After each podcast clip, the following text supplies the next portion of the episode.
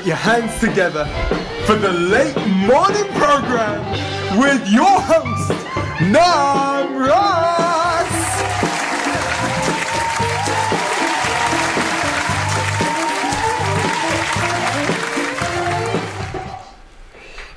You like that intro? Who made that? Um, a friend of mine from uh, London. That's cute.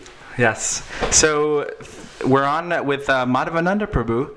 Uh, this is the late morning program, episode 21, I believe. Oh, Yeah, 21st episode. Thank you so much, Prabhu, for coming on the show. I really appreciate it. And uh, uh, you're such a super interesting person. You travel all over the world. You have so much to share, uh, so much spirituality to share with everyone. And I and I think we're gonna get a really good. Um, Good stuff out of this episode. So let's start out by by uh, saying maybe, how did you come to Krishna consciousness or spirituality? um, I wasn't satisfied. I, I, I was growing up in, in, in the late, uh, early mid 70s, and uh, I wasn't satisfied with all the materialism and things that were going on. Right. If you could speak. Sorry, Prabhu. Yeah. Speaking to the mic. Yes. And I was looking for something more, and I started becoming interested in India when I was about, I don't know, 10 or 12 years old. I came in contact with Prabhupada's books. It's like 1970, 71. Right. Uh, I, I, I was a young boy and going in an old abandoned house, and there was some pictures from Krishna book on the wall. And I, uh, uh, I, I, I was taking pride in myself, pride in myself that I knew something about different mythology, Roman and Greek mythology, and different religions. But I, I could understand this is something spiritual, but I couldn't figure out what in the world was this blue boy and his girls and the cows and all this stuff. I, I, it was I would just stand there for hours and look at them and try to understand something about it. Around that time, I became a vegetarian, which was. Uh, very big shock for my family because we didn't know any vegetarians. I'd never read a book about it. Wow. It just, it was just, I just hated eating meat. Mm. And uh, somehow around that time we became like that.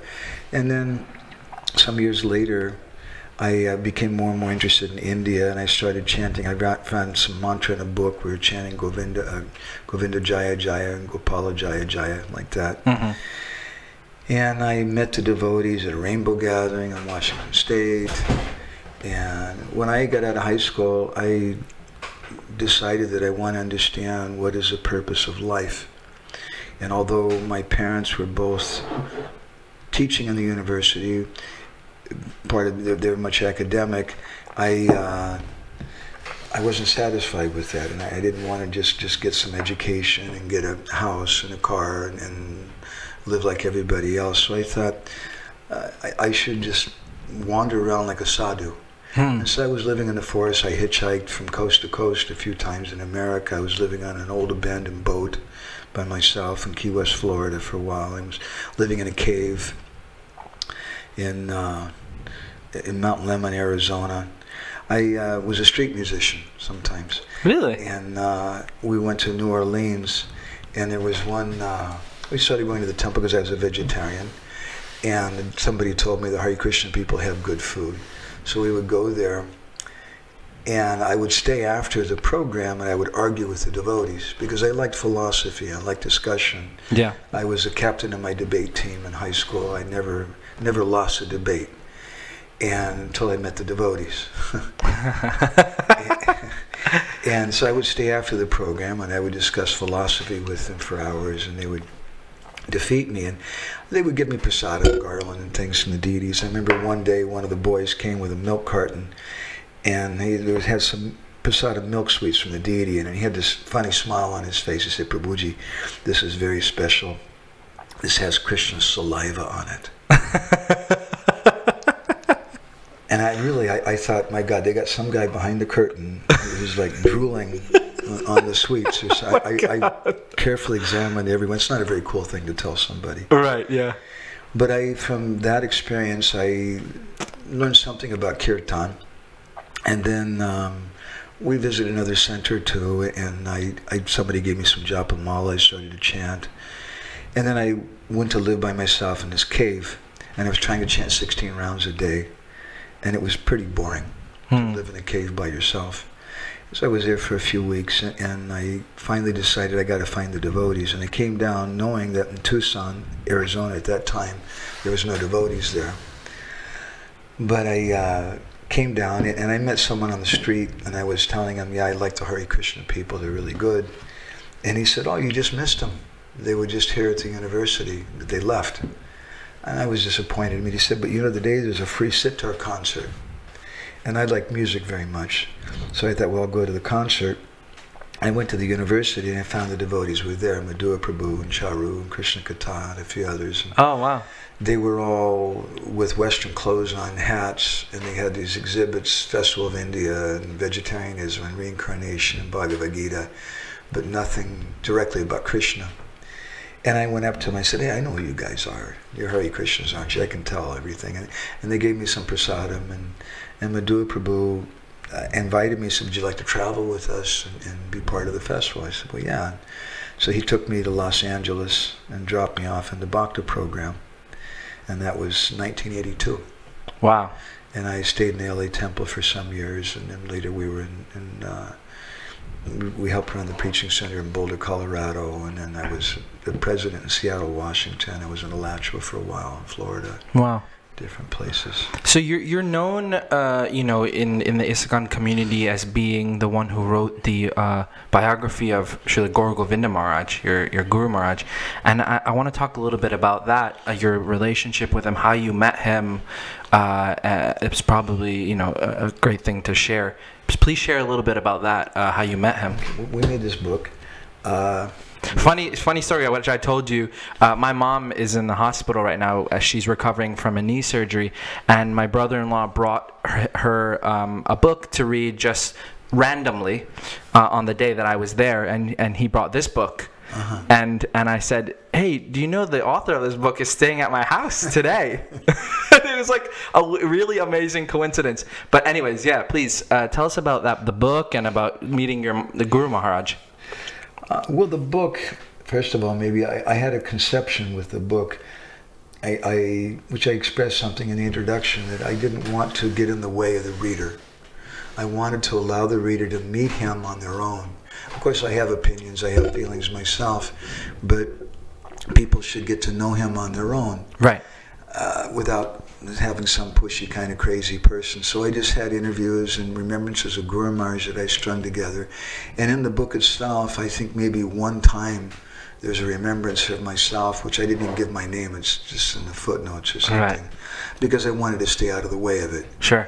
and allow devotees to come in contact with him. Because when I first met him, I was living in Alachua, Florida, and there was an old friend of mine, a Prabhupada disciple there, and he told me one day, he said, "You, Gaur Govinda Maharaj is coming soon." And I said, "Who's that?" He said, "You've never heard of Gaur Govinda And I said, "No." I- He said, "Oh, he's a Prabhupada disciple, and he's very controversial." I said, "Oh, really?" he said, "Yeah. Some people say he should be the next Acharya." after Prabhupada, and some people say he should be kicked out of ISKCON. Wow. Really? Wow. What, what? so, when Guru came, I made sure to go to his class, and I was, it was nice. I, I really appreciated he was quoting so much Shastra, and he was very dynamic. And I attended some home program with him, and a few programs here and there, but I was frankly really put off by some of uh, the devotees who were around him Interesting. trying to push me. I was initiated previously in ISKCON by someone who, who had difficulties and gone. Right. And I didn't uh, appreciate someone trying to push me and like that. And actually, we we come to New York at one time, and uh, this was like 90, 91, 92, Mm-hmm. and uh, Guru Maharaj was giving class in the temple, and I didn't attend any of the classes because there was one particular devotee there who was so pushy, and I just didn't like that. So I, I remember going out on book distribution every day while I was there. I was just visiting while we were traveling. And one morning I was dressed in Western clothes and I'm going out the front door of the temple. And I turn and there's Gaur Govinda Maharaj standing by himself with some suitcases. By himself, and I was by myself, and I kind of looked at him, and he looked at me, Hmm. and I just felt like this old sadhu, this old man, I should help him or something. But I, I just froze, and I offered obeisances to him, and, and I left. And I always lament Ah. I, I could have come a little closer, but it was also a lesson for me that when we talk about relationships, and Guru is a very important relationship, it should be something personal Hmm. and, and not just something that someone pushes you into or some institutional thing. So I didn't do anything about it for a year or two, and Krishna gave me a big kick in my personal life. And uh, I'd gone back to Los Angeles trying to get myself together. And I was going out every day to the airport in LA, and, and I was I was crying. I, I was really Krishna had taken everything away from me. I was going to Prabhupada's room every day by myself and just crying buckets of tears. And I was praying to Prabhupada, please, I need someone. I need some. But I need someone like you. Hmm. I, I know now. For seven years, I'd gone without. After my guru had left, I, I need somebody, but I need someone like you. And a little after that, I, I ran into an old friend, uh, who's my old godbrother Sanatan Das, and I said, "Hey, Sanatan, where have you been?" He said, "I'm just coming from India. My name's Rasikananda now." I said, "Oh God, you, you got initiated. Who by?" He said, "Oh, Gaur Govinda Maharaj." And he gave me some recordings of Guru Maharaj. And I was listening to him while I cooked one morning, and Guru Maharaj is speaking in such a dynamic, powerful way. I remember in the middle of cooking, I just fell down on the ground and offered a obeisance as a tape recorder. Wow. and then I decided that when this Maharaj comes, I'm not going to jump into initiation or anything, but I want to, I want to be around him. I want to develop a relationship. I want Sure. to get to know him for a few years, and then maybe after a few years, I might ask him for initiation. So we drove from L.A. to Vancouver yeah. to get his association, and I traveled with him for a couple of weeks. And after a couple of weeks, I just realized this is my guru. And, Wow. and I asked if he would give me initiation. Guru Maharaj did, and a little after that, he asked me to come to India. Hmm. And uh, I've been in Bhubaneswar and Orissa since 1993. Oh wow, that's amazing that you've been there so long. That's we'll get on that after, but I want to ask you. A lot of devotees have had that experience where their guru has left. So what made you stick around? I, I was initiated by Rameshwar Prabhu, and I always appreciate him. He helped me a lot. It was a very painful thing. Sure. He left. It was heartbreaking. But one thing that he did is he always encouraged us to be close to Prabhupada and have faith in Prabhupada. And although the hardest thing of of that to go through was to have your faith broken in someone that you saw as Krishna's representative, I still had faith in the process. And I thought to myself, although he's had some problems and maybe he's giving up his part of the deal, so to speak, Right. I made a promise also in front of the deities and things, so I'm not going to stop my chanting. I'm not going to stop this. I had faith in the process. So I continued like that. And then Krishna and Prabhupada took care of me. I had faith in Prabhupada. My Guru Maharaj later said once uh, some group of devotees came to see him in London in the manor, and they were all initiated by formally by one ISKCON guru who'd left and had problems, and later they took initiation from one of Prabhupada's godbrothers. And they had a nice meeting. Guru didn't know who they were initiated by, and after they left, Guru asked who, who they connected with, and he told them the story.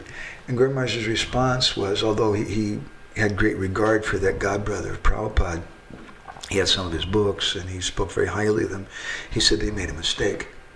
Hmm. They should have depended on Srila Prabhupada. And not because Prabhupada is the one or the institutions, but because they had some connection with him. Right. And they, they, they've done so much service for Prabhupada. And Prabhupada's real. It's not just a deity, an idol that we're worshiping, but Prabhupada's there. Right. And he, he spoke like that. Wow. So so then um, so now you are currently you're you're an author. You you have this magazine and you live in Bhubaneswar. What do you do in Bhubaneswar? Is is writing mostly your thing, but also you travel. So tell us a little bit about your current activities. We, I shifted to Bhubaneswar in 1993, and then, gosh, I don't know now, in, w- six years ago, five years ago, we shifted to Jagannath Puri. Oh, Puri, okay. That's where I've been since then. Six months of the year, our current program is six months of the year we stay in Puri, and I'd like to do more writing, but our schedule there mostly is yatras. We have parikramas going on from pretty much from Kartik to Gaur Purnima Wow. every year we have a, a, big festival in January. We have Vaisheshika who comes every year. We have a group of devotees from Ukraine, some Russian devotees usually, and different groups of devotees who come to Puri, and we take them around and we give them talks. Uh, not just about the places, but I, would like to speak something about the ideas behind the places, or the ideas that the places inspire. And then six months of the year we travel, mostly in the West, in, America and Ukraine and Europe and in different places like that. And we started Krishna Kathamrita magazine. Wow. In uh, 1994 and uh, we've done 15 issues so far. We just finished one in Govardhan. Each issue is kind of focusing on a particular topic, like this is on Mahaprasad. This is a magazine that speaks about Patit Pavan Jagannath. Oh, right. The most merciful Lord, but only Hindus are allowed. the irony how it is that Western devotees are not allowed inside the temple. Yes. This is one of my favorite issues. Putana, false gurus, institutions, in the holy name. Wow, that's a cool one. Kind of a, a very heartfelt topic for me, kind of why I'm still here. Sure. And Mahaprabhu's sannyas and different topics like that. That's amazing. So, so, so let's talk a little bit about, um, like we were talking about things you're passionate about. That's what I like to bring out in people who come on this podcast. So, uh, something that I know you're passionate about is community. So tell us a little bit about your observations of community in the West, in the in India, in ISKCON, uh, in other places. Just a little bit of illuminations. Well, just speaking from kind of a secular perspective, well, first of all, from a devotional perspective, you just imagine if you meet somebody on the street you've never met before, and you tell them, please come to our temple. We have such a big temple, it holds 10,000 people. Yeah. What will the reaction be?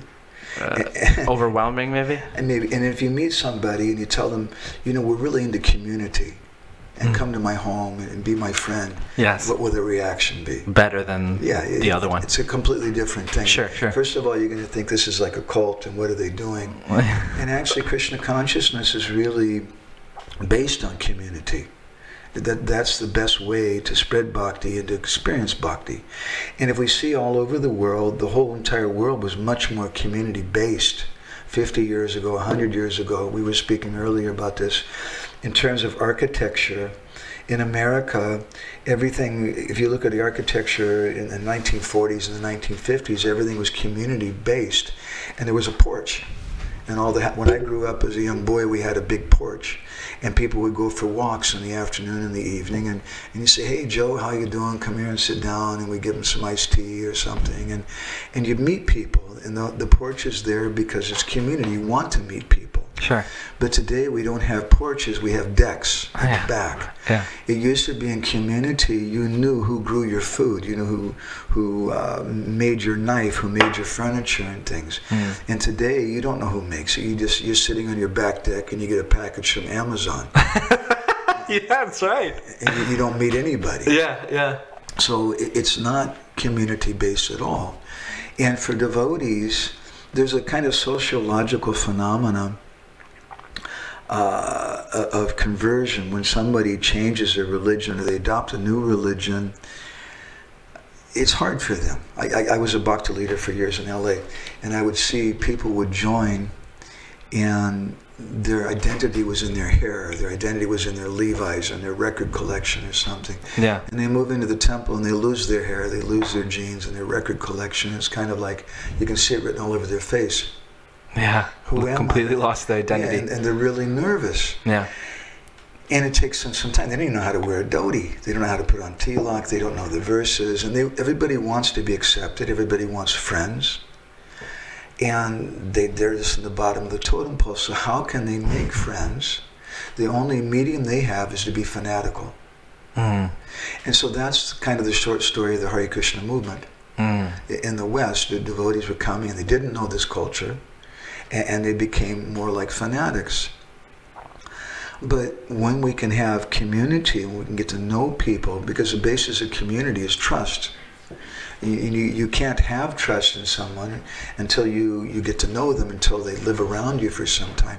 And it doesn't mean that everybody's perfect. Sometimes we have this idea that trust means that I'm only going to trust someone who is perfect in you know so many regards. Right. But in, in communities all over the world, there was always crazy people. There were always people who had different mental problems or this or that but there was trust with him still. They, they would know them. They, they'd know their limits. He's not going to do anything really bad. He's harmless. He's Mm. my crazy old uncle, or whatever like that. And they could contribute something to the community because people would know each other. But in modern society today, you don't know your neighbor. People live in, a, in an apartment building and they, they, they don't even know who's next to them. Yeah.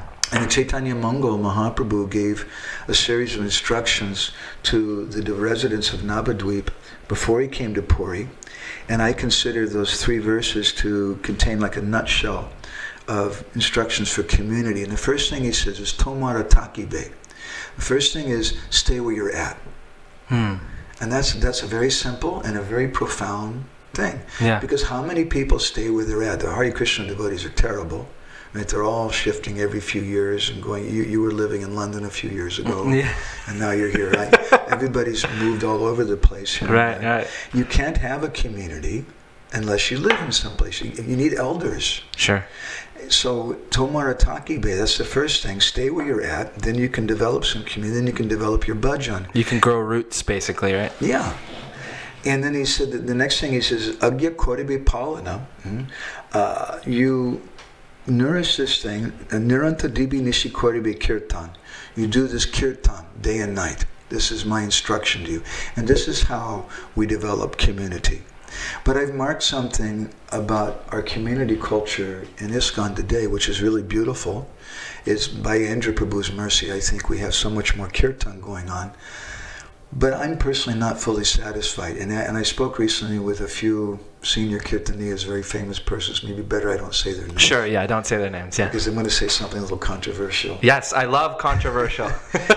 And they agreed with me. I, I told them, I said, frankly, I'm not satisfied with a lot of the kirtan melas and programs. Mm-hmm. I said, it's great. I'm so happy to see people do kirtan. But what is a conception? What is a joint conception? Some people come because there's kirtan gods, you know, the, the, the gods of rock and roll. Right. But it was like a concert program or something. And some people come because there's some cute girls there, hot guys there, really yeah. or, or my friends are there, or it's just a fun thing to do, Right. or maybe somebody's coming to pray to the deity that I can get liberation, Mm. and maybe somebody else is praying for you know to get a good wife, or maybe somebody's praying for it to be empowered for book distribution. There's so many different conceptions. Interesting. So we need Krishna Katha also. And Srila Bhaktisiddhanta Saraswati Thakur, he said, just as you can't separate Krishna from his Sarup Shakti, you can't separate him from Radharani. Our purpose is to keep Radha and Krishna together. So he said, Krishna has come in the form of his name, and Radharani has come in the form of Krishna Katha. Oh, wow. And so both things are required. Srila Prabhupada would always have Krishna Katha along with Kirtan, even a little Katha. I know Madhav Prabhu, a lot of times when he's doing Kirtan, he'll say a few words. Genevieve will say a few words Sure. to try to bring people on the same page. Yeah. Because when there's a joint conception, it's a very, very powerful thing. Yes, yes. There's a uh, one of the Padavali kirtans about Mahaprabhu in Puri describes that Chodike Mahanta Meli Koriye Kirtana Keli uh, Sata Sampradaya Gaya Geet. That from all four directions, Chodike Mahanta Meli Koriye Kirtana Keli. From all four directions, the Mahants were coming together. Not just anybody, but the different Mahants from the Ramanuja Sampradaya, from the Madhva Sampradaya, different groups. Not just the rank and file persons again, but the leaders. Right. And Kirtan Keli. Keli means to have fun. Pastimes. They're doing Kirtan together. And it's described Satta Sampradaya Gaya Gita. Hundreds of different Sampradayas were together in that Kirtan.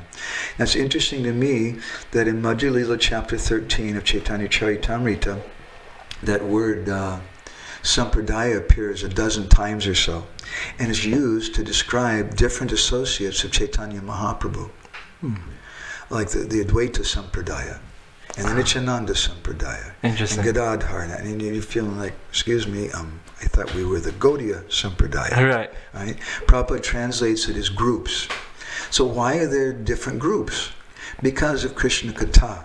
Kirtan is something everyone can come together, but when we want to come a little closer together, Katha is required.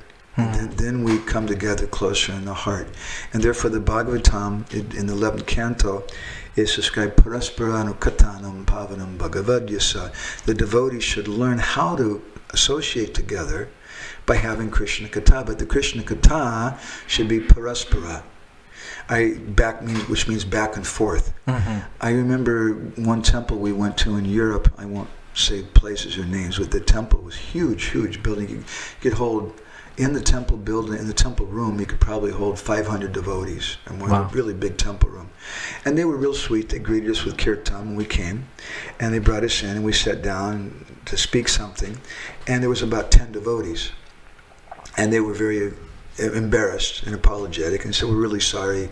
We used to have a big community. There were so many devotees here. But now they're not here. And just something inspired me. I asked them, I said, Well, why aren't they coming anymore? My Guru Maharaj used to say, Krishna Katha is so appealing. He, he told us, he said that we should work to help uphold the prestige of Prabhupada's mission. And the best way to do that is to have nice Krishna Katha and nice Vaishnava dealings because that's all attractive.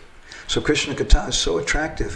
Why aren't people coming? And I asked them that, and they were a little taken aback that I was asking this question. And they were giving different answers. Finally, the temple president said, They're in Maya, Prabhu. And I, I said, no, Krishna Katha is all attractive. It, it, attracted us when we were in Maya. Hmm. That's not a satisfying answer.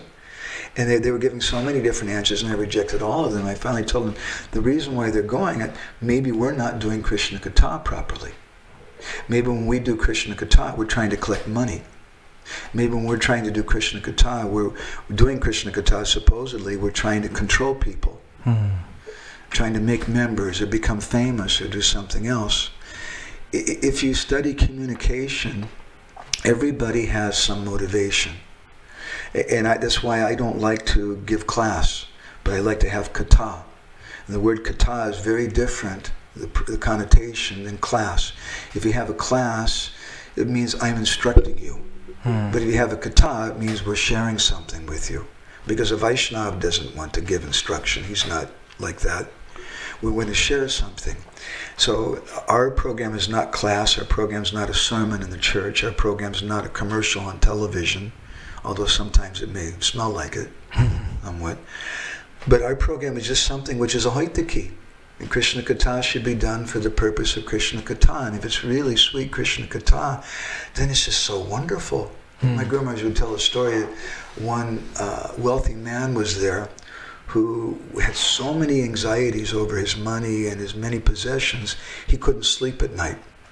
And someone told him he should go to some sadhu and this sadhu, he can maybe help you. And so he went to see that sadhu. The sadhu was giving some katha at that time. And uh, he, that, that wealthy man came in and sat down. And after a little while, he fell asleep. And some of the sadhu's disciples were disturbed by that. They went to wake him up. And the sadhu said, No, no, no. This is the medicine. Let him rest. and he slept from like I don't know eight o'clock at night till eight o'clock the next morning or something. Yeah. And when he woke up, wow, what a nice rest. And Guru Maharaj said, this is the nature of Krishna Katha, that it, it frees the mind. There's no anxiety. I'm not here to impress people. I'm not here because I have to be here. I'm not here to try to collect money. But it's just, there's no motivation. My only purpose. Sure. Just tighten that. Is simply to hear Krishna Katha and right. to relish that. And that's the basis of community. There's another verse in uh, Satvata Tantra which describes Hari, uh, Hari Lila Sutochara Pareshi Satatam Tvaya Karya Pritistava Harayata Bhakti Nanashi. Priti means love. If you want to have love, if you want to know how to love the devotees, then we should have Krishna Katha, Hari Lila Sutochara. The more we hear Krishna Katha from devotees, then love, loving relationships develop. But Tomarataki Bay, if we're not staying in the same place, is very difficult. Or frankly, if we don't have faith in mm. devotees. And we see that because Hari Katha has been used in the wrong way for so many years, devotees have become discouraged And sometimes they go to some sadhu outside of our society who may be doing Harikatha in a very nice way. Yeah, I was gonna I was gonna ask about that. What if the people? What if you're in an area where there's not anyone who you feel faith in, or that no one's doing Krishna Katha? You know, where what what what is someone supposed to do in that? Well, why should we be envious? We should just go and hear Krishna Katha. But at the same time, there's some we can speak like that, and sometimes devotees they say, "Prabhu, don't be so uptight. We can just go so many different places." Hmm. I live in India for the last 25, 28 years, and I, in the course of our research for our magazines and things, I've gone to many different sadhus at Radhakund and Jagannath Puri and Mayapur and Vrindavan. I've been to many different Gaudiya mutts. I've met many different sadhus who are very exalted, wonderful persons. And I would tell Sure. my Guru Maharaj, I, I just went to see this person. I went to see Srila Narayan Maharaj. I went to see Bhakti Pramod Puri Maharaj. I went to see Bhakti Vaibhav Puri Maharaj. I went and met Ananta Das Pandit at Radhakund and this, Right. looking for some information. Sure, sure. Things.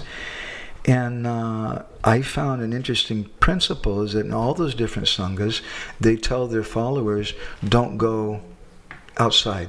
Don't go here and don't go there. They tell their followers. Everybody says like that. Sure, you, tell, sure. you tell your son like that. Don't, Yeah. don't play in the street. yeah, right. right? Because a, a child, if your if your little boy is three years old, four years old, you tell him don't go play in the street, Yeah. and he may say why. And then what are you going to tell him? A, a dog may bite you, someone may kidnap you, they, they may car may hit you. You just keep it simple. Sure. So so you tell him because outside everybody's bad, right? Yeah. And so you have a fence, and your little boy is standing on one side of the fence, and people walk by, and he shakes his finger and he says, "You're bad. You're bad." And it's cute. Everybody laughs. Yes. Now, if the same little boy is a 35-year-old man, and he's standing there still behind the fence, "You're bad." That's a little sick. It's Yeah. a little weird. Why can't we have friends? Sure. I've seen Srila Prabhupada wrote a letter, one of my favorite letters that uh, I like to quote a lot, he, to um, the then Governor General uh, of uh, Canada, Roland Michener, in 1968. And Prabhupada described ISKCON. He said, the ISKCON is a non-sectarian society. It's a non-lucrative society. He uses those exact words. and he said, our members include people from uh, Hindu, Christian, Muslim, Sikh traditions, and he said they can keep their respective religions and still be a member of ISKCON. That's a beautiful thing. The problem is not that, that there's saintly persons speaking, but sometimes there's a problem within our own sangha. And if people go, it may be there may be some difficulty. Hmm. Other people may follow. It may may create some disturbance, but that doesn't mean we shouldn't be respectful. Doesn't mean we can't appreciate. Sure. And I, I've marked when we travel, so many different types of people take up Krishna consciousness. We we were telling you this story, and we go sometimes to uh, uh, Uzbekistan, and there was one lady coming to our classes regularly, and she was wearing a burqa every day. And I inquired, I've never seen someone coming to the Hare Krishna temple wearing a burqa before. yeah. And turns out she's a Muslim, and she's doing namaz five times a day, her Islamic practice, and she's also chanting 16 rounds a day. And she's and, and she can't give up her Islam. And why should she have to give up her Islam? Hmm. That was Prabhupada's idea. Not that we're creating a religion. And not that this people are good and these people are bad. We're good because we're ISKCON and those people are bad because they're Gaudiya Mutt. Hmm. I, it's a difficulty in our society. It's a difficulty in terms of our preaching. When you tell people that this is the highest philosophy and we love everybody, but those guys across the street are dressed exactly the same way as we are, Yeah. who chant the same mantra and do the same stuff, they're bad. Yeah. That's But we're all about love. yeah that, that's It's a like little weird. like we can go listen to like some like uh you know some christian speaker speaking at a mega church or something like the like they- they're giving some wonderful uh, you know big sermon or something will devotees you tell devotee oh i went there to hear that christian man speak oh that's cool you tell that same devotee, oh, I went to the Gaudiya Math temple to hear so and so Maharaj speak.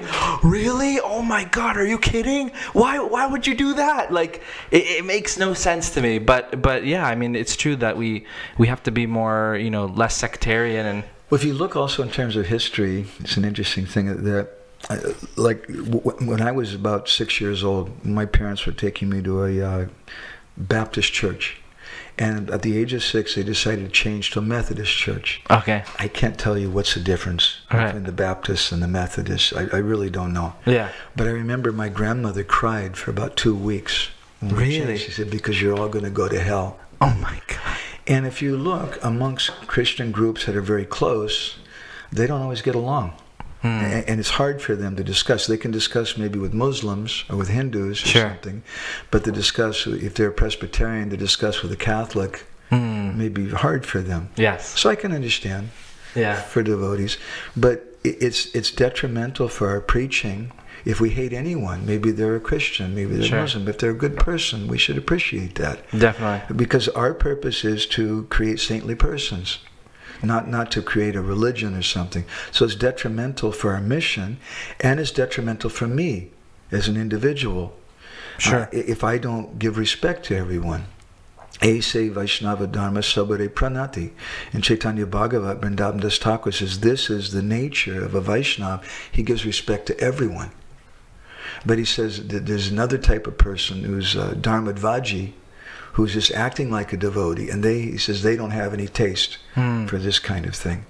So we should be very, very careful. We don't want to just uh, promote an institution, but we want to carry on the mission of Chaitanya Mahaprabhu. And to do that, we do through our Guru Janas, and we want to be nishta and fixed and respectful to our Guru Dev. Mhm. I, I always, Srila Narayan Maharaj is controversial sometimes with devotees in ISKCON. Sure. And then they say, well, he's telling people that, that he was Prabhupada's Siksha disciple, but then they complain, why didn't he come and help Prabhupada? Hmm. And I said, well, there's a very good reason, perfectly good reason why he didn't come and help him, because he had something more important to do. What's more important? To serve his Diksha Guru, Yes. Srila Bhakti Pragyan Keshav Maharaj, and he was serving his Guru Maharaj's mission. Yes. And he was appreciating Srila Prabhupada, but he couldn't work with that mission because he had, he had his own Guru's mission. That, that's my understanding of that. Sure, sure. Uh, so you also um, were talking about communications. That's another thing that you're really passionate about. Tell us a little bit about maybe something uh, regarding communication. Well, a big thing for me is the way devotees give class. I, I don't like the word class, and I don't like the word preach. Yes. We, we either the word katha is much better, and the word prachar is much better. We, Prachar means to spread something, to share something, and katha means to speak, whereas to, to, to give class has another kind of connotation. And the word uh, preach in the dictionary it, also has a negative. If you if you say I preach to you, you, know, you say quit preaching to me. it's a negative kind of thing. Sure, sure. So we should focus on Krishna Katha, and that was something my Guru Maharaj stressed so much. He said that this thing, that this is the best way to help Prabhupada's mission, is to have nice Krishna Katha. So we try to do this with Krishna Kathamrita magazine. And there's no advertisements except for our books inside of it. Amazing. We try to have some nice artwork, and, and we do research on things Sure. and there's just no motivation for it except to promote Krishna Katha. And our other motivation, we want to help Prabhupada's mission. We Hmm. want to encourage devotees. Those are honest, obvious kind of uh, uh, motivations that we have. But we'd like to encourage devotees to think. Part of the problem, perhaps, in, in uh, speaking, the Padma Purana says that uh, Ashradana Vimuki Prashan Vitigas Chopadesha Siva Nama Paradha. There's different types of persons you shouldn't speak to, should not speak to. And the first is someone who's Ashwadadan, who doesn't have faith in you. And so in our society today, a lot of devotees have faith in kirtan, but they don't have so much faith in speakers. And that's not the faith fault of the common devotees. It's not necessarily anybody's fault. That's just a, situation in the society today. Faith in the devotee, in the person, meaning like just as a devotee. Faith in the speaker, faith in what he's speaking. Okay. So the, how does that faith come? By his behavior, Right. but also by what he's speaking.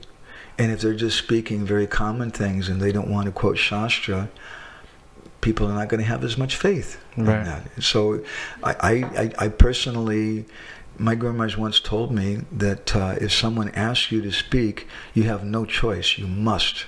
And he jammed his finger in my chest really hard. Really? And he said, but don't think about, you just repeat what you've heard from your guru and the previous acharyas. And he jammed his finger in my chest and said, don't think it belongs to you.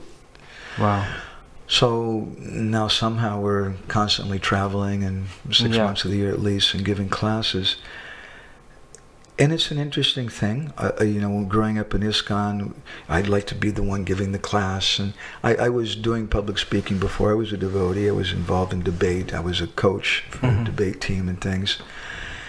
And I knew about public speaking. And, and when I would watch some of the devotees give class, honestly, I would think, I could do better than that. right. the new bhakta. But uh, I never ever pushed for that. And over some years, Krishna's made some arrangement and, and, and we're given some opportunity that we always had some desire to be in that situation.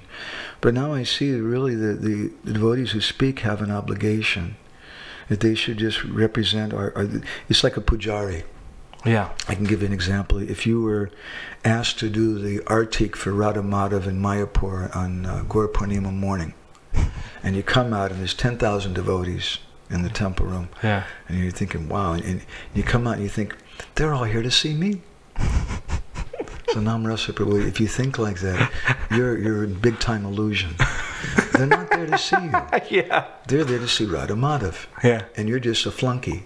You're just waving some incense and doing something on behalf of your guru because Sure. he can't be there. Sure. And so that's the same thing with the speaker. The speaker's just a flunky and he's just repeating something else that he's heard, it doesn't belong to him. It's not his material, and the inspiration comes from guru. Hmm. The instruction to do that comes from Guru. It doesn't belong to him at all. He's just doing it on behalf of Guru. For the Vaishnavas, and if we have that attitude, then it, it changes the whole atmosphere. Hmm. And, and then things become a lot more loving. Then there's paraspara, there's some give and take. It's not that we're giving a sermon to people, and you guys are really lucky that I'm here to give some blessing to you or some horrible thing like that. But there's some uh, some sweet exchange with devotees. That, that's a very, very important thing. It, I think it's hard for us come in the West, coming from a Judeo-Christian background. Honestly, ISKCON's been affected a lot by that.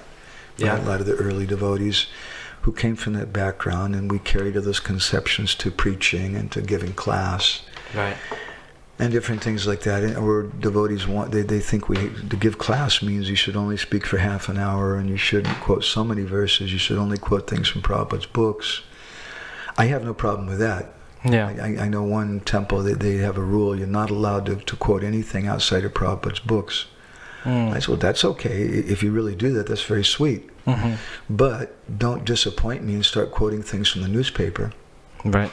or from CNN or something Yes. and then get on my case because I quote Vishwanath Chakravarti Thakur right. or Baladev Vidyabhushan or something like that. Yeah. Exactly. I- I- It's just a symptom of uh, growth as a society. A society is like a, a, a person. When we go through our babyhood, we're trying to walk. When we go through our passionate youth, when we have later years of wisdom, and society is in a similar kind of situation. That's a really good segue into what I want to talk about next. Uh, you've traveled so much throughout ISKCON and all over the world.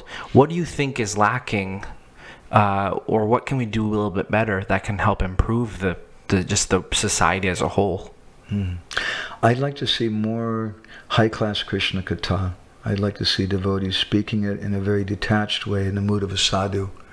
One wonderful saint that we have in our society today who's affected this society so much is Aindra Prabhu.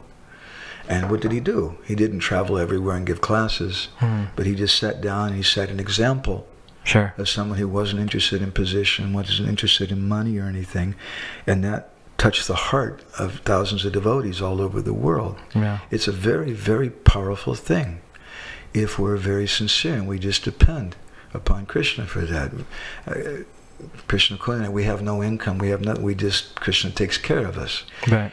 I, I don't want to be a prostitute. That, that's a very important thing. Wow. I don't want to be dependent on someone. We make our magazines and things. I've never gotten one penny from the institution to do that. Yeah. And that's a very important thing for art in general. uh, I, I, how can we make our society better? I think if we can understand that Krishna consciousness is an art. Hmm.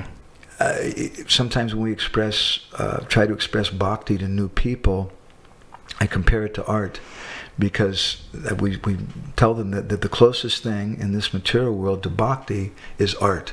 And the two have many, many things in common. Hmm. Both of them should be original if you have a song and you just rip somebody else off for the lyrics or, or, the chords or something for it, that's not original. Right. And the same thing with bhakti. I can't just imitate someone else's bhakti. It should be original. Both art and bhakti should touch the heart, should move someone. Both art and bhakti shouldn't be done for money. If someone's doing art for money, they're not really an artist, they're just a commercial person. If someone's doing bhakti for money, what is that? that that's not appropriate at all. You may have an art school where you have a thousand students, and out of a thousand students, maybe two might actually become real artists who are doing something from the heart in a real original way. And 998 will be craftsmen and they can make circles and faces and draw different things. Yeah. But they don't know how to express something really from the heart and communicate that. And a similar thing, we may have a temple and 998 people may be religious, but you may have two persons who really have Shuddha Bhakti, pure Bhakti. And as a society, we should keep a focus on that. We should always focus on pure Bhakti and the desire to have that and have faith that that thing can come. Krishna can send such devotees. Yeah. And that, that's our purpose. That's what we want. We want pure devotion. We don't want to just to, to work hard or do some ritualistic thing. Then we'll become like what Prabhupada called churchianity. Churchianity. I, I understand what you're saying about the, the Krishna Katha thing. So is it can we can we like listen to it on a computer like or on a, on your headphones? Is that a substitute to hearing it like or discussing it in, in person? Well, let me ask you, what if your parents decided to have an arranged marriage for you? And let's not tell Tulsi about this. Just pretend you're not married. Sure. And your parents have an arranged marriage for you, and they tell you, we have this girl, and she's fantastically beautiful. Mm-hmm. She has all the right proportions in all the right places. and uh, she's very submissive, and she's a great cook, and she's very kind and gentle. She's a really nice devotee. And another perk, her father's a multi-billionaire. Oh, wow. Like and she's a great devotee. And only one problem, you'll never get to meet her. but, but you can talk to her on the phone once a week.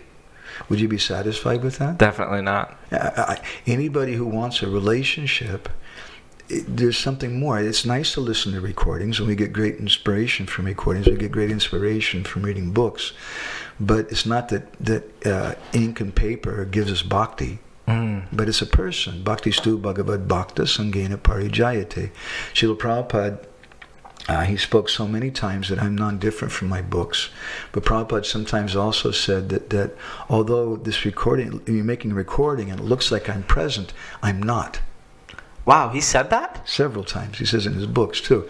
So it looks like he's present, but he's not. And of course, it, just like if you're sitting upstairs in the Brahmacharya ashram and you're watching a video of Prabhupada of your Guru Maharaj, and some devotee comes in and says, Prabhuji, Guru Maharaj just walked in downstairs and he's giving class. and you say, I don't need to go down. I, I'm watching a video. Yeah. It's the same thing. Yes. But it's not the same thing. Yeah, no, it's not. There's a difference. Wow. There's a difference in our relationship. And we should be greedy. Bhakti means that we should be greedy for relationships, to going deeper. But it doesn't mean there's nothing wrong with, there's something wrong with the tapes. Mm. And it doesn't mean that, that we can't make a connection to them. But it's not as much a connection. And we shouldn't be satisfied with it we should want something more. I want I want to see that person. I don't want to just talk to them on the phone. So we should strive to, to strive to go to the places where there's Krishna Katha going on. Yeah, and where there's devotees. Or how do we find that? My Guru uh, repeatedly we, we we made a little book called How to Find Guru. Mm. And the basic premise of that is is that Guru is always present, Krishna is always present. But uh, Krishna says, Sangsara Vaishnava Adino, Deva Vaishnava Palitaha that there's proof that there's a pure devotee present. Krishna says this in Padma Purana. That uh, the proof is that the sun is shining. The proof is there's oxygen. because Deva Vaishnava Palitaha, all the, the Devatas, the demigods, air and sunshine, etc., are nourished by the demigods. Sangsara Vaishnava Adino. Without the presence of a pure Vaishnav, the universe couldn't be here. And Krishna says, uh, was it? Uh, he said, what to speak of the demigods, I myself, aham Vaishnavadinas, I can't exist Wow. without the presence of the Vaishnavas. So if some community, the devotees are chanting the holy name with inspiration is going on, there must be some pure Vaishnav. And we don't know who it is. It might be the, the guru, the sannyasi. It might be the temple president. It might be one of the brahmacharis. It might be one of the housewives. It might be one of the small children. Hmm. We don't know who it is. And we should be looking, Bhaktivinoda Thakur, when we speak about community, in Chaitanya Sikshamrita, he speaks about eight different reasons for giving respect. Because respect is kind of the glue that everyone looks for in all relationships. That's the basis of your marriage. Right. You respect your wife. You may be friends with her. Sometimes maybe sometimes you're not such good friends. You may be lovers sometimes, at other times not. Right. But respect is a basic principle that should always be there in all types of relationships. So he says the first respect is nara matreta maryada, that you should respect anyone who's a human being. But more than that, he says sabhyatera maryada. We respect anyone who is a cultured person. Maybe someone's a human being, but they're a headhunter. Hmm. He's a head. I respect him. He's a human being, but I don't want to go to lunch with him. Hmm. He's a headhunter, but I, I can respect someone who, more who's who's cultured. And then Vidya Maryada is someone who has knowledge.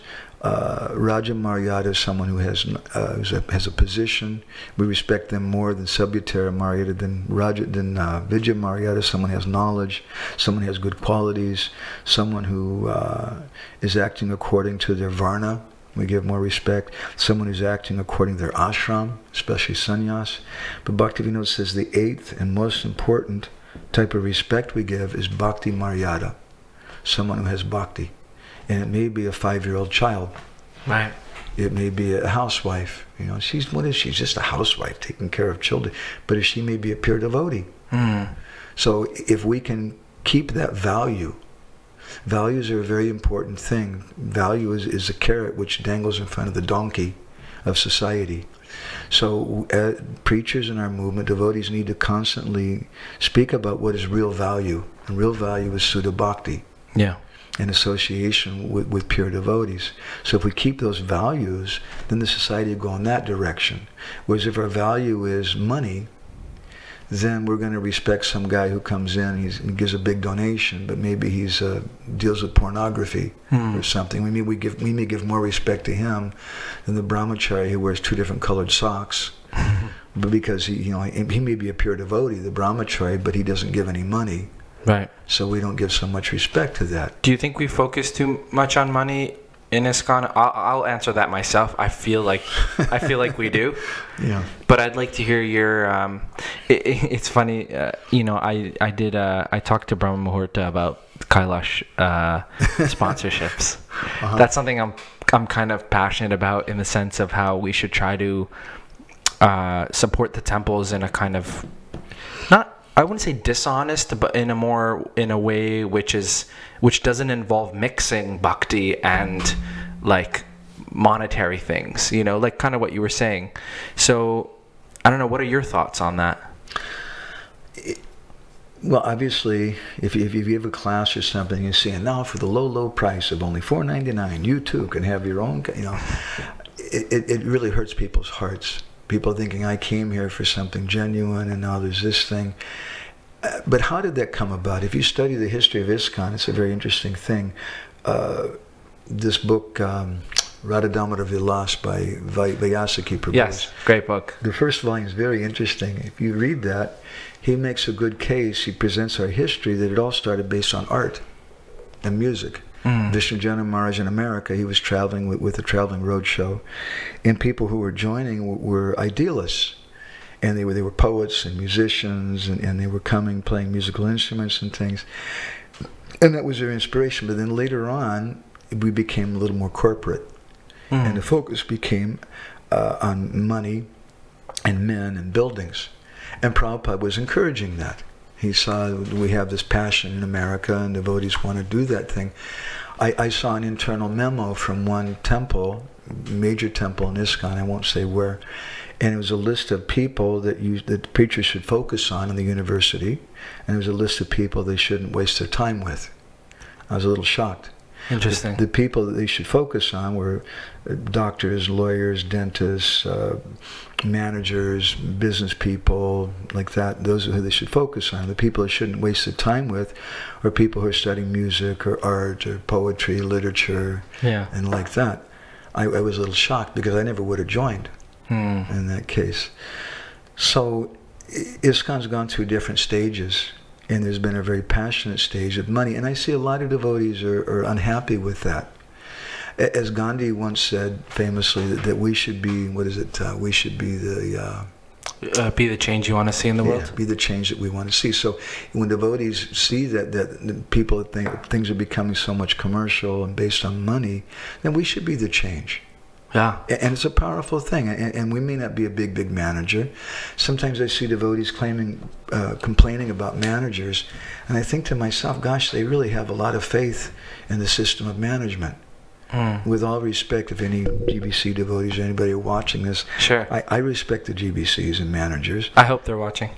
but uh, I, I don't really care so much. It, just like Indra comes and Indra goes, Right. so GBC members come and go, and it's an important position. Devotees should respect authority, otherwise, how will things go on? But the real essence of the movement is not managers. The real essence is Shuddha Bhakti. Yeah.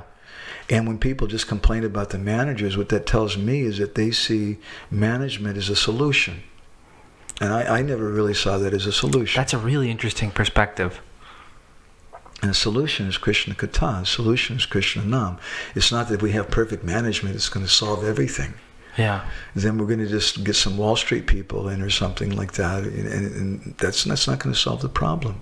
I, I, I was reading uh, I was I went on Veda base not Veda base Vanipedia on online and I and I clicked the category of GBC and everything Prabhupada said about GBC just curious about it today and and one of the quotes that stuck out to me he said uh, GBC mean GBC man means that they go around to all the temples and make sure that everyone's chanting and everyone's reading.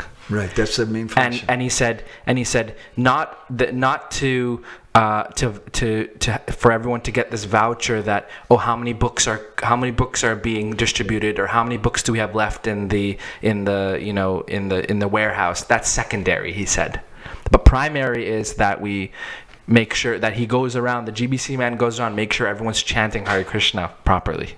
Yeah, Prabhupada's desire was that all the temples be autonomous, yes. And and you'd have dynamic, charismatic persons who were leading, because that's the nature of bhakti.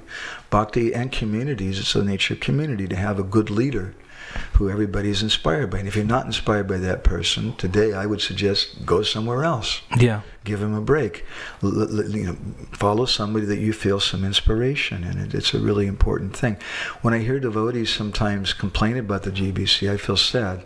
Yeah. I, I have some friends who are GBC members, and they, one of them told me it's a very difficult thing. If you just tell someone you're a GBC, then automatically there's a stigma. sure there's such a huge stigma And- But devotees don't understand. They're a person. Just like I saw Facebook is a great place for quarrel and, and argument. I, I saw one very senior devotee, very senior devotee, who's outside of ISKCON that I respect. One, he's making some criticisms of ISKCON at one point in, in, in a public discussion in Facebook. And I jumped in and I said something, and I said that uh, it makes me depressed to see that someone's been chanting Hare Krishna for over 50 years and is still going to treat me like an institution, like I'm ISKCON, or like I'm an American, or like I'm a male. Right. I don't want to be treated like ISKCON. I don't want to be treated like a male. I don't want to be treated like an American. I want to be treated as a spirit soul. Right. And similarly, it's a shallow thing. People say, well, we should be broad-minded and we should go deep. And those GBC people, what does it mean to be a GBC? They're also spirit souls. They're also individuals. And if you treat them as a category, you take away their, their personality, their identity, then you're doing the very thing that you're criticizing them for. Brilliant. It's true. That's very true. So people are people. I'd like to get to know people, and there's some great people in the GBC body, and there's some people that I'm not so close with, and I keep a distance from. Maybe sure. that's just life. Yeah. And some of them make mistakes sometimes. Sometimes they, but that's their job. And I, I suggest to people if you want to have a life full of bhajan, if you want to have a simple, happy life, then you should uh, give respect to the leaders. Because if you don't respect the leaders, then you may become a leader. And then your bhajan and your peaceful life is going to be very difficult. Yeah. Yeah. It's, it's a great sacrifice, especially today. In, in the early 80s, when I joined ISKCON, to be a temple president was like being a god. It was a big thing. And today, it's just like you're the, you're the flunky dishwasher. and you're, you're a demon, you know. Nobody cares for you. Right. Right. It, it's a great sacrifice. We should respect that. We should be individuals, strong individuals, and treat people. A strong individual is someone who treats other people as individuals and doesn't just treat them, oh, you're a Gaudiya Mutt or you're a brahmachari, or you're a grihasta, you're a householder, you're, a GBC, you're this devotee or that. They're people. Hmm. We need to stop seeing everyone as upadhis or designations and see them as persons. And if we're strong like that, that that's the, I feel the strongest, the best contribution we can make to this society. Hmm, that's that's really great advice. Um, what do you think uh, is lacking? Not lacking, but if someone wants to become deeper in their Krishna consciousness, because I, I when I when I hear what you're saying, it seems that you have like a lot of depth in your Krishna consciousness, and it's really coming out in in this interview. What what ha- what did you do to to get that depth, and what how can we get that depth? Prabhuji, I'm, I'm I don't have. Sorry to put you on the No, spot. no, but but honestly speaking, I don't have any depth. Sometimes people they say things like that. Oh, he thinks like this, but I, I have no brain. My whole brain was just saturated with sense gratification and, and smelled bad and everything. And then I came to my Guru Maharaj and he did an operation. He took my brain out and he tried to put some Shastra in it. And Right. Shastra is just like a computer you stick in there. And that's like Vaidhi Bhakti. Hmm. And, and but during that Vaidhi Bhakti, we should be following someone that we love. Jiva Goswami in Bhakti Sandarbha, he says that in the big, that hearing is so important. We say Shravanam, Kirtanam, Vishnu. Shravan, or hearing, is the first thing. So in the beginning, we're hearing from many different people, and it's like kitri.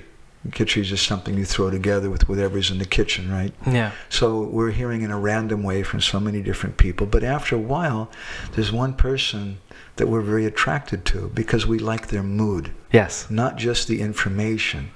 That this guy, he's an information walla. He knows Sanskrit, he knows grammar, he knows this and that, and so much information.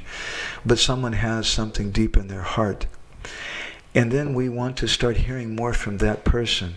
Shri Shri Shoshadadana Vasudeva Katarachi Shan Mahat Seva Viprapunya Tirtana Seva. When we do that service to that person, then we get some Katha Ruchi. Hmm. And then we get a brain transplant. And we start to see things in a different perspective. So, by the mercy of my Guru Maharaj, by the mercy of higher Vaishnavas, I had some good fortune to associate with, like Fakir Mohan Prabhu, Hmm. who passed away a couple of years ago. And I had a little association with Srila Narayan Maharaj and, and some other Vaishnavas. I've got some idea how to think, Mhm. and I'm trying. I, I learned from my mother and my father. That's probably the biggest gift they gave to me was how to think Hmm. and see things from different perspectives. Vishwanath Chakravarti Thakur in Sarartha Varshini, his commentary on Bhagavad Gita, in the 12th chapter, he says there's three stages of bhakti uh, Abhyasa, Manana, and Smarana. Krishna in the Gita says Abhyasa Yoga Yuktena. You Mm. practice. Abhyasa means practice. Yes. So in the beginning, we're practicing and we're, we're not thinking anything. It's just mechanical what we're doing. But after some time, our heart becomes purified and we start thinking then, well, why am I doing this? Why am I cleaning the temple room? Because it's pleasing to Prabhupada, because it's pleasing to the deities, because when people come, it's inspiring to see how clean it is. And then your bhakti starts going faster when you start practicing manana. And then you come to the point of marana. Marana means smarana. Marana means death. Hmm. When we when we're our all of our material desires and, and and contemplations are gone away, and then smarana comes automatically. Krishna comes to our mind in a natural way. We're natural devotees. So that's a really important function for guru. It's an important function for disciple to try to learn to think the way Gurudev has given us. Not just to co- collect all the information Gurudev has given. In the third canto of the Bhagavatam is a nice verse. Uh, I think it's spoken by Vidura to Maitreya, where Vidura speaks about his qualification. He says, I've taken whatever I can remember that I've heard from my Guru, and whatever I've understood from that. Because who can remember everything the Yeah. Guru says? Who can understand everything their Guru says? But it funnels down, and there's some things I've understood, some things I've, and Guru gives us not not just information, but he gives us a perspective by which to see things. So I would strongly suggest that in answer to your question. Hmm. If we want to go deep, we should have a proper perspective. But that perspective comes by doing service, loving service to someone. And we, we adopt their perspective. Right. Um, maybe this might be a sensitive issue, but Oh, good. when when when I know that you know in the future for for for some of us you know uh, our gurus are not going to be around and uh, that scares me so maybe you can give some illumination or experience from uh, when your guru Maharaj left uh, how painful it was and how you kind of got over or maybe you haven't got over but kind of how you navigated that I was in Mayapur when Guru Maharaj left. Actually, I'd gone to see him just a few hours before he left. really And he was perfectly fine. There was absolutely nothing wrong with him physically. oh my gosh And it's a long story. I, I don't, maybe some devotees haven't heard it. We wrote something about it in a biography. okay Uh, a couple devotees came to see him as one Prabhupada disciple, Mataji, and one other Mataji was married to a senior devotee. And they asked a question, why did Chaitanya Mahaprabhu go to Jagannath Puri? Why didn't he come to Vrindavan? And Guru Maharaj spoke this story. A lot of devotees know by now. We, we call it Three Logs of Wood, about Krishna's returning to Vrindavan Hmm. And assuming this Mahabhav Prakash form of Jagannath when he meets Radharani. It's a very, very deep, very esoteric story. And when he was telling that story, I spoke with those ladies later on. I interviewed them for a book. And one of them told me that, that tears started coming to his eyes. And the other one said that his voice became choked up. And then at a certain point he said, I, I'm sorry, I, I can't speak anymore. And they left. And Guru Maharaj turned to the devotees in the room and he told them, I, he asked for his picture of Gopal. And Gopal is a deity that he grew up with as Right. a young boy. it's on one of the covers of, of yeah, the book right we made a book, the Gopal Jiu, right The beloved deity of Gour Govinda Maharaj. mm-hmm. And the, the deity's there, and there's a picture here also. I don't oh that beautiful can be seen or not. But Gopal was in their family for over 350 years. And Guru always traveled. I was Guru servant um, for about a month and a half on one occasion. And that was one of your main services, is to set out the picture of Gopal, wherever he was. oh wow So he asked for that picture, and then he told the devotees, Kirtan Koro, you chant. And they started chanting, and he said the name Gopal, and he closed his eyes, and that was the last thing he spoke. He laid back in the bed. And later I spoke to Damodar Swarup Prabhu, who has a PhD in Ayurvedic medicine, who comes from a family of Ayurvedic physicians for many generations, who Damodar Swarup won a, a gold medal from the World Health Organization for successfully treating AIDS patients. wow He's an amazing Ayurvedic doctor. wow Bhakti Rupa was in the room and he saw Guru Maharaj close his eyes like that and he fell unconscious and the devotees were panicking and Bhakti Rupa ran out to get a doctor and he went to Damodar Swarup. Damodar came up and he took Guru Maharaj's pulse and he later told me that initially he was there. The pulse was still going. And he said then a few minutes later he checked again and he'd left. And he told me, Damodar Swarup also grew up in a Vaishnava family. He said, it's an amazing thing. I've never seen a death like this. wow He said he had all the symptoms of Asasavikara Bhav. Amongst the different four types of separation, the most intense is called Sudura Prabhas, or separation from a distance. And there's 10 different symptoms, dasa dasa, 10 different symptoms of Sudura Prabhas, the last of which is Mrityu, or death. And he said, this is what happened to him. I've never seen anything like that. So I was over in uh, one of the ashrams, and some devotee came and, and told us this horrible news. We couldn't even believe it. It, it, it was it was such a shock for us. And Gopal Krishna Maharaj, I remember, very kindly saw what a horrible situation it was for the devotees, and he gave us a bus. And the devotees, we, we got in the bus, and some devotees took Guru Maharaj's body back to Bhubaneswar. And we rode back in that bus, and I remember it's like a, I don't know, eight-hour drive or something. And uh, I don't remember anything about that bus ride. It was just like everything was red. Hmm. It was just, uh, we couldn't even think. And we got back.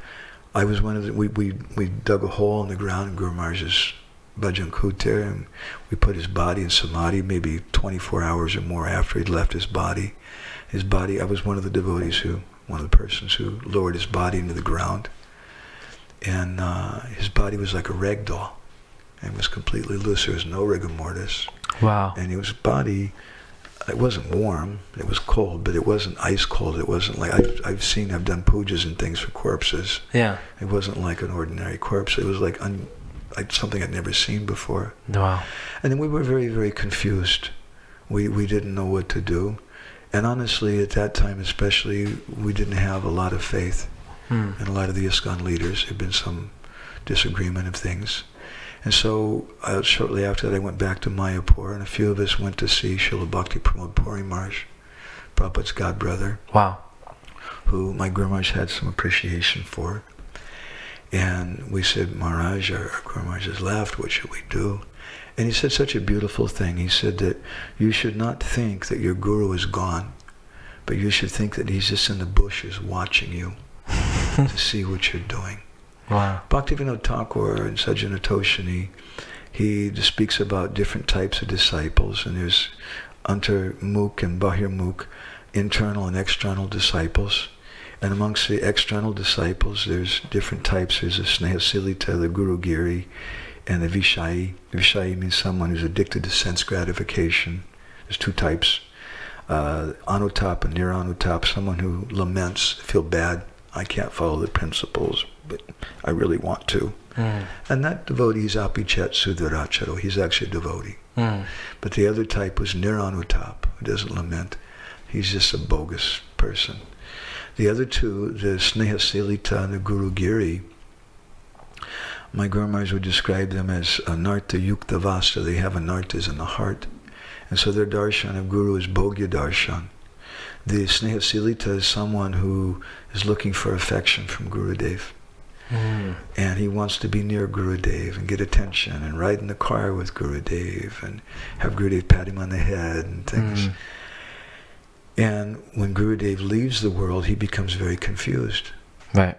He, he thinks, he doesn't want to say it, but he thinks Gurudev's dead. And Bhaktivinoda Thakur says he's not dead. You're dead. Bhaktivinoda calls it man morabhav. He says you're brain dead. Wow. You think your Guru Gurudev is gone. Just like we gave some class once in Vrindavan, and we spoke about how you should always be close with Guru. And afterwards, one brahmachari came to me and said, that's nice, but my Guru Gurudev, I don't see him. I, I'm here in India, he's in America, I never get to see him, so how can I do this? And I told him, I said, please, I, I don't want to offend you, but I don't understand why you took initiation from someone if you think they're an ordinary person. And he was a little shocked. I, I, I, I don't think like that. I said, well, if you think that material time or space can separate you from your guru, Wow. then that means you think he's a material person, isn't it? Yeah. So that's the Snehasilita. They, they, and and after the disappearance of Guru, they have to replace him with someone else. Oh, Gurudev is gone. Now I, I have to find someone else. We need Siksha, we need guidance. Gurudev may be there in the presence of his instructions. He, Guru Maharaj, he, my Guru Maharaj told his friend Jagadatma Prabhu, was Prabhupada's disciple, who took second initiation from my Guru Maharaj, and uh, so much guidance from him. Guru Maharaj told him, you don't need to have Siksha after I leave. Not everybody has to have that. He said, but uh, if we do need that, how am I going to get that? Hmm. That's a question. I can run here and there and try to find so I can ask Namrasa, I can watch your program and find out who the best guru is. and maybe I might get some idea, I don't know. Right. Or maybe I might just get cheated from your program, I don't know. Mm. But if I depend on my Gurudev, on someone I already have a connection with, if I please him, then he'll send that to me.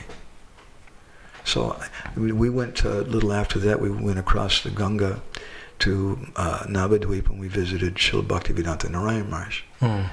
And we asked him the same question, what should we do? And he told us that we should stay in ISKCON. And he said, you should find one of your God brothers amongst you and work with him. And we told him at that time we didn't see anybody like that. Right. But that was his first instruction. And I've marked with so many sadhus that that's their instruction. You stay with your family, and you depend on Krishna, and you do your service to Guru. After my Maharaj left, I stayed in Bhubaneswar, and I was doing my service. And one of my god brothers, who loved me, came to me, and he said, well, what are you doing here, man? He said, you should come. We, we're with the sadhu. We're with this nice sadhu. You should come and do sadhu sangha. And I told him, I said, that's good. I, I appreciate I like your sadhu. He's a good sadhu. And I agree, sadhu sangha is so important, it's so wonderful. I said, but can you look me in the eye?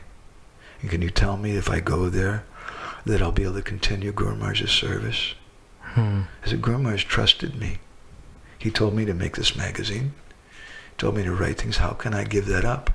And I told him, I said, I have faith that Guru Maharaj wants me to have sadhu sangha more than I do. And if I please him, he'll take care of me. Yeah. And my friend said, oh, I, I, I guess so. I became a little annoyed. What do you mean you guess so? How can you doubt that? Of Yeah. course he'll take care. So we should have full faith in Guru. And if we don't have full faith in Guru, then why did we go to him in the first place? Hmm. Then we should find someone else that we can take siksha from, that we do have full faith in. Right. Uh, some people take initiation or, or take shelter of guru at a very young age, and then when they get older, they might feel that oh, it's um, maybe I did was a little bit premature or whatever.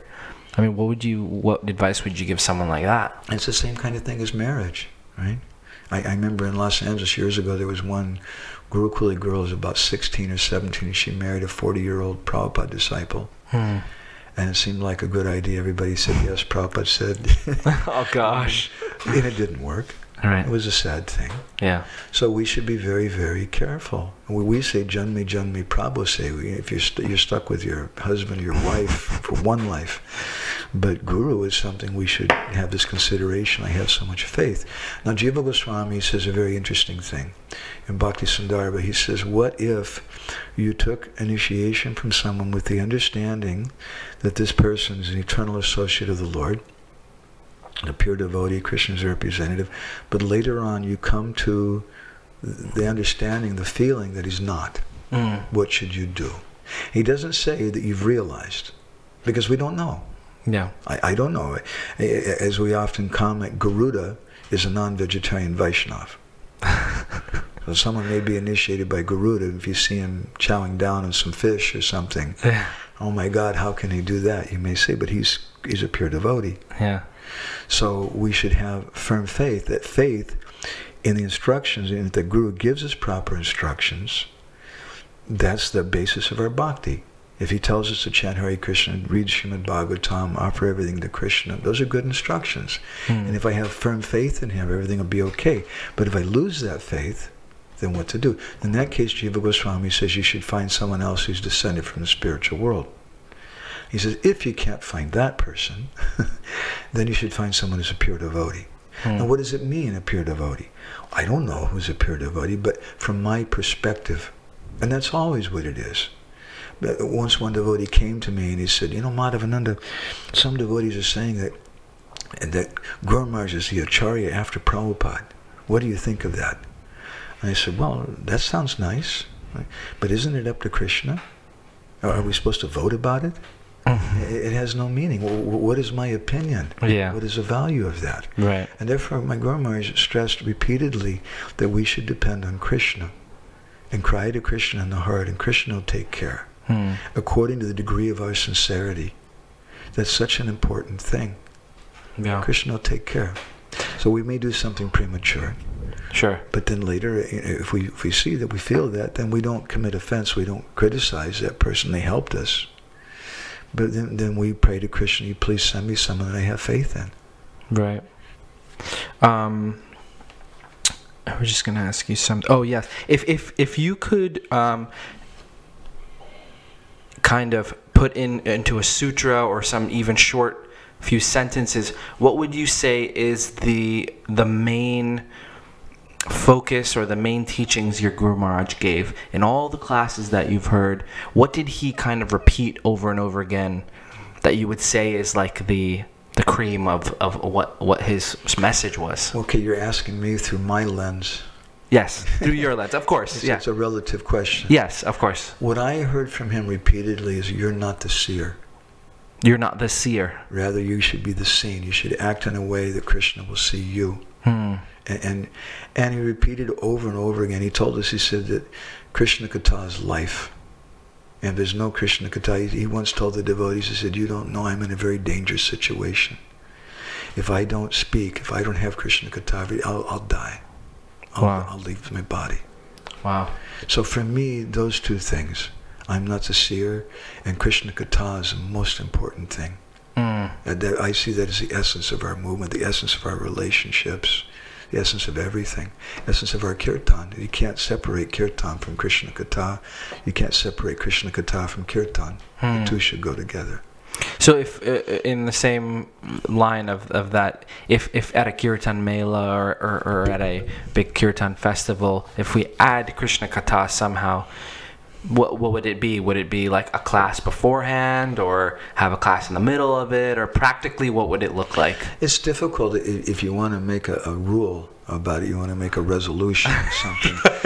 then it did, the whole purpose is kind of defeated. I see. I take part every year in the Bhakti Sangam festival in Ukraine. It's the biggest festival outside of Mayapur, the Purnima festival. In one year they had 14,000 devotees that, that came. It's it's crazy off the charts, and they sometimes have Fourteen thousand devotees. devotees coming. Yeah. Oh my gosh! Yeah. I don't even It's think a- there's. It's a devotee festival. Oh my gosh! It's beautiful. The same person I was mentioning who was complaining about ISKCON Yeah. on Facebook, I posted a photograph from the Bhakti Sangam Festival from the Kirtan.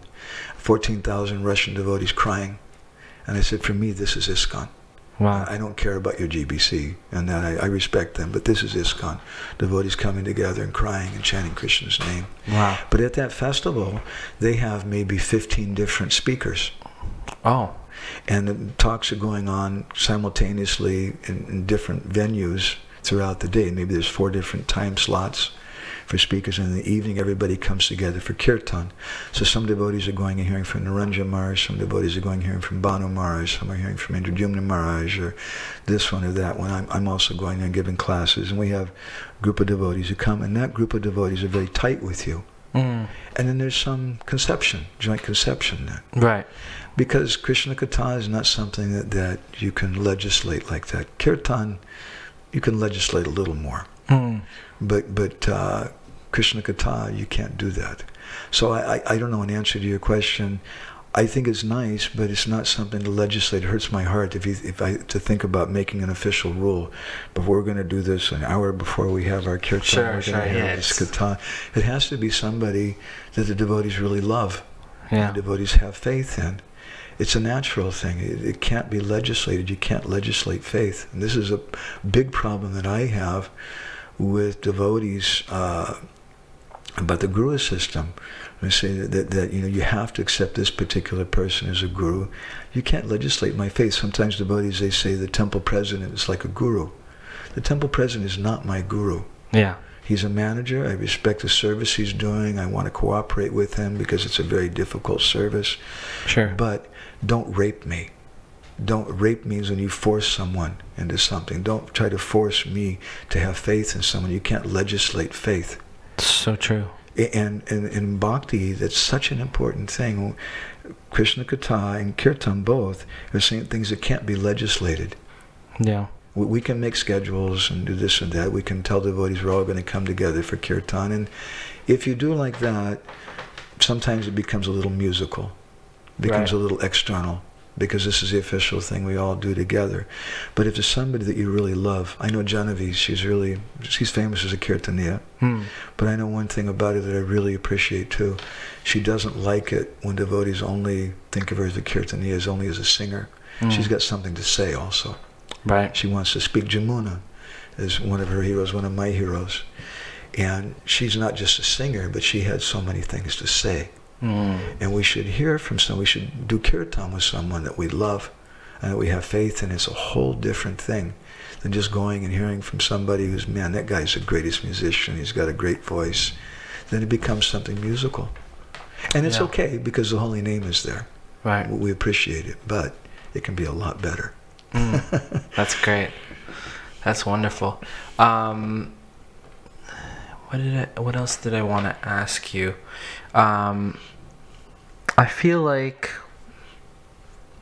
I feel like kirtan nowadays, yeah, it's it's become it's become a lot about because the younger generation who don't know, who haven't read or who haven't who are not kind of uh, in tune with the shastra and everything they they they the, what's attractive is you know the kind of uh in the flashiness of it and i think that uh that's troublesome because then you're just creating that for the future and i think that we should really think about you know adding Krishna Katha to all. I, I, I had this idea, um, you know, we should, like they have the Sadhu Sangha festival or they have the Kirtan Mela. We should have like a Hari Katha Mela Yeah. and just have uh, just classes. But it's always going to be difficult if we don't have faith in that. I, you know, it's interesting when you were saying this thing about the young people being attracted by flash. I wouldn't exactly totally agree with it all the time. I think Sure. if, if they look deeper in their own hearts, Yeah. they, it may seem like that. Oh, this guy's got a lot of tattoos. He's got some cool body piercing. His hair is like this or that. You know, Right. He's a real rad person. but they're actually not attracted by the tattoos or by the body, but they're attracted by the spirit of that person. Hmm. And part of the spirit is maybe like Madhav, my dear friend. Yes. I, I tell people sometimes I'm I'm Ananda because of Madhav. Madhav Ananda. right. And someone maybe, if they think they're attracted by his tattoos or piercing or something, I don't think so. They're attracted by his spirit. Yes. And they should see that in a deeper way. Because if they may think, well, it's just cool, I'll, I'll get a tattoo like him, Hmm. and, I'll, and then I'll be like Madhav. Yeah. You won't be like Madhav if you get a tattoo like him or have a body piercing like him. You have to have Madhav's heart. Yes. You have to do all the hard work that he did for years in Vrindavan, doing 24-hour kirtan with Aindra and, and Yeah. staying up all night and really putting in his time and years to get some heart like that. Hmm. And that's what people are really looking for.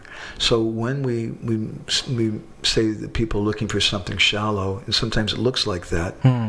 I think if we actually get them to look a little deeper, Yes. they'll, they'll understand themselves. You know, you're right. I, I'm not just looking for Yeah. some wild-looking person, but I'm looking for, for the, their mood that I'm attracted by. Definitely. Yeah. That's that's a that's a great point.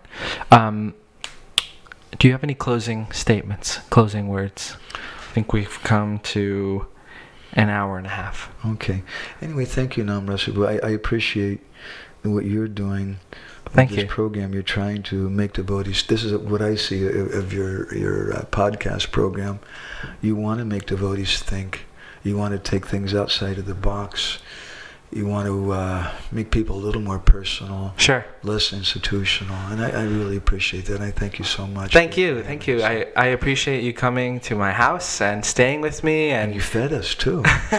no, no, I didn't. I actually didn't. Mataji actually fed us. Got all the food. um, but um, I really appreciate you coming here and, and sharing your, your thoughts and, and your perspectives. I think are really valuable, and I'd love to have you on again, and we can discuss other things. I have a few more things to, to ask you, but we, this is the time we have for today. Um, if someone wants to get in contact with you, how what's the best way? Um, well, they can write to us. We have an email address, uh, katha, K-A-T-H-A, at the rate Gopal, G-O-P-A-L, Jiu, J-I-U, dot org. And we have our email magazine. This is our little advertisement thing we put up for it for our Krishna Kathamrita Bindu. Oh, okay. You can see the email address down Sure, there. yeah. If you can just pause it and look at Yeah. the email address here. And that's uh, a free email magazine. Anybody wants to subscribe because we're on a mission from God. And our mission is we, we think there should be more Krishna Katha. Krishna Katha, that's the name of the game. I, I I feel really inspired to uh, get more into Krishna I, Katha I after really, I really appreciated your, your podcast you did with Hari Parsha Babu also. Yes, yes. a wonderful part of our project. Yes, Great devotee. And so many wonderful devotees you're interviewing and bringing on so much nectar from. yes. You're one of them. Hare Krishna. Thank you, Prabhu. Haribol. Hare Krishna. That's episode 21 with Madhavananda Prabhu. Thanks for listening and thanks for watching. Haribol. Hare Krishna.